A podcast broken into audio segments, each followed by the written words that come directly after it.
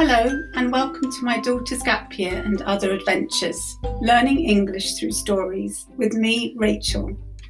This podcast is about personal stories which started when my daughter travelled to Australia for a gap year.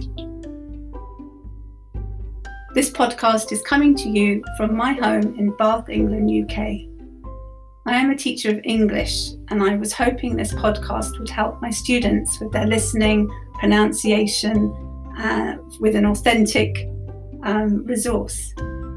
So grab a cup of tea, a notepad, a pen, and follow along on the WordPress blog where there are short vocab and grammar points, or sit back and listen. I hope you enjoy it. Lockdown 21st birthday in Somerset. I missed Jessie's 20th birthday last year as she was on her gap year in Oz Looks like I'm going to miss her 21st birthday too. The plans to celebrate in Paris will be delayed until after lockdown. It's good. Stay home and save lives. That is what is important. I know she must be disappointed as a birthday loving gal. I'm so grateful for my kids, obviously, but I'm also grateful for the internet for enabling a virtual birthday. I will be able to join in on the Facebook watch party group. I can attend the Zoom quiz party. I can FaceTime her first thing in the morning to sing happy birthday without her friends seeing me.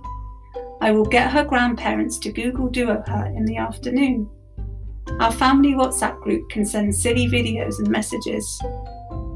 A few birthday cards will get through on time, and a few party balloons from Etsy, thanks to Royal Mail. Amazon animated e vouchers will arrive safely into her email account. Maybe we will go on an Airbnb online experience in the evening. This is what social distancing birthdays look like.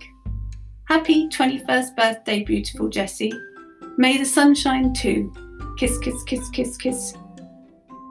Grammar note we use will to express beliefs about the present or future, to talk about what people want to do or are willing to do, to make promises, offers, and requests.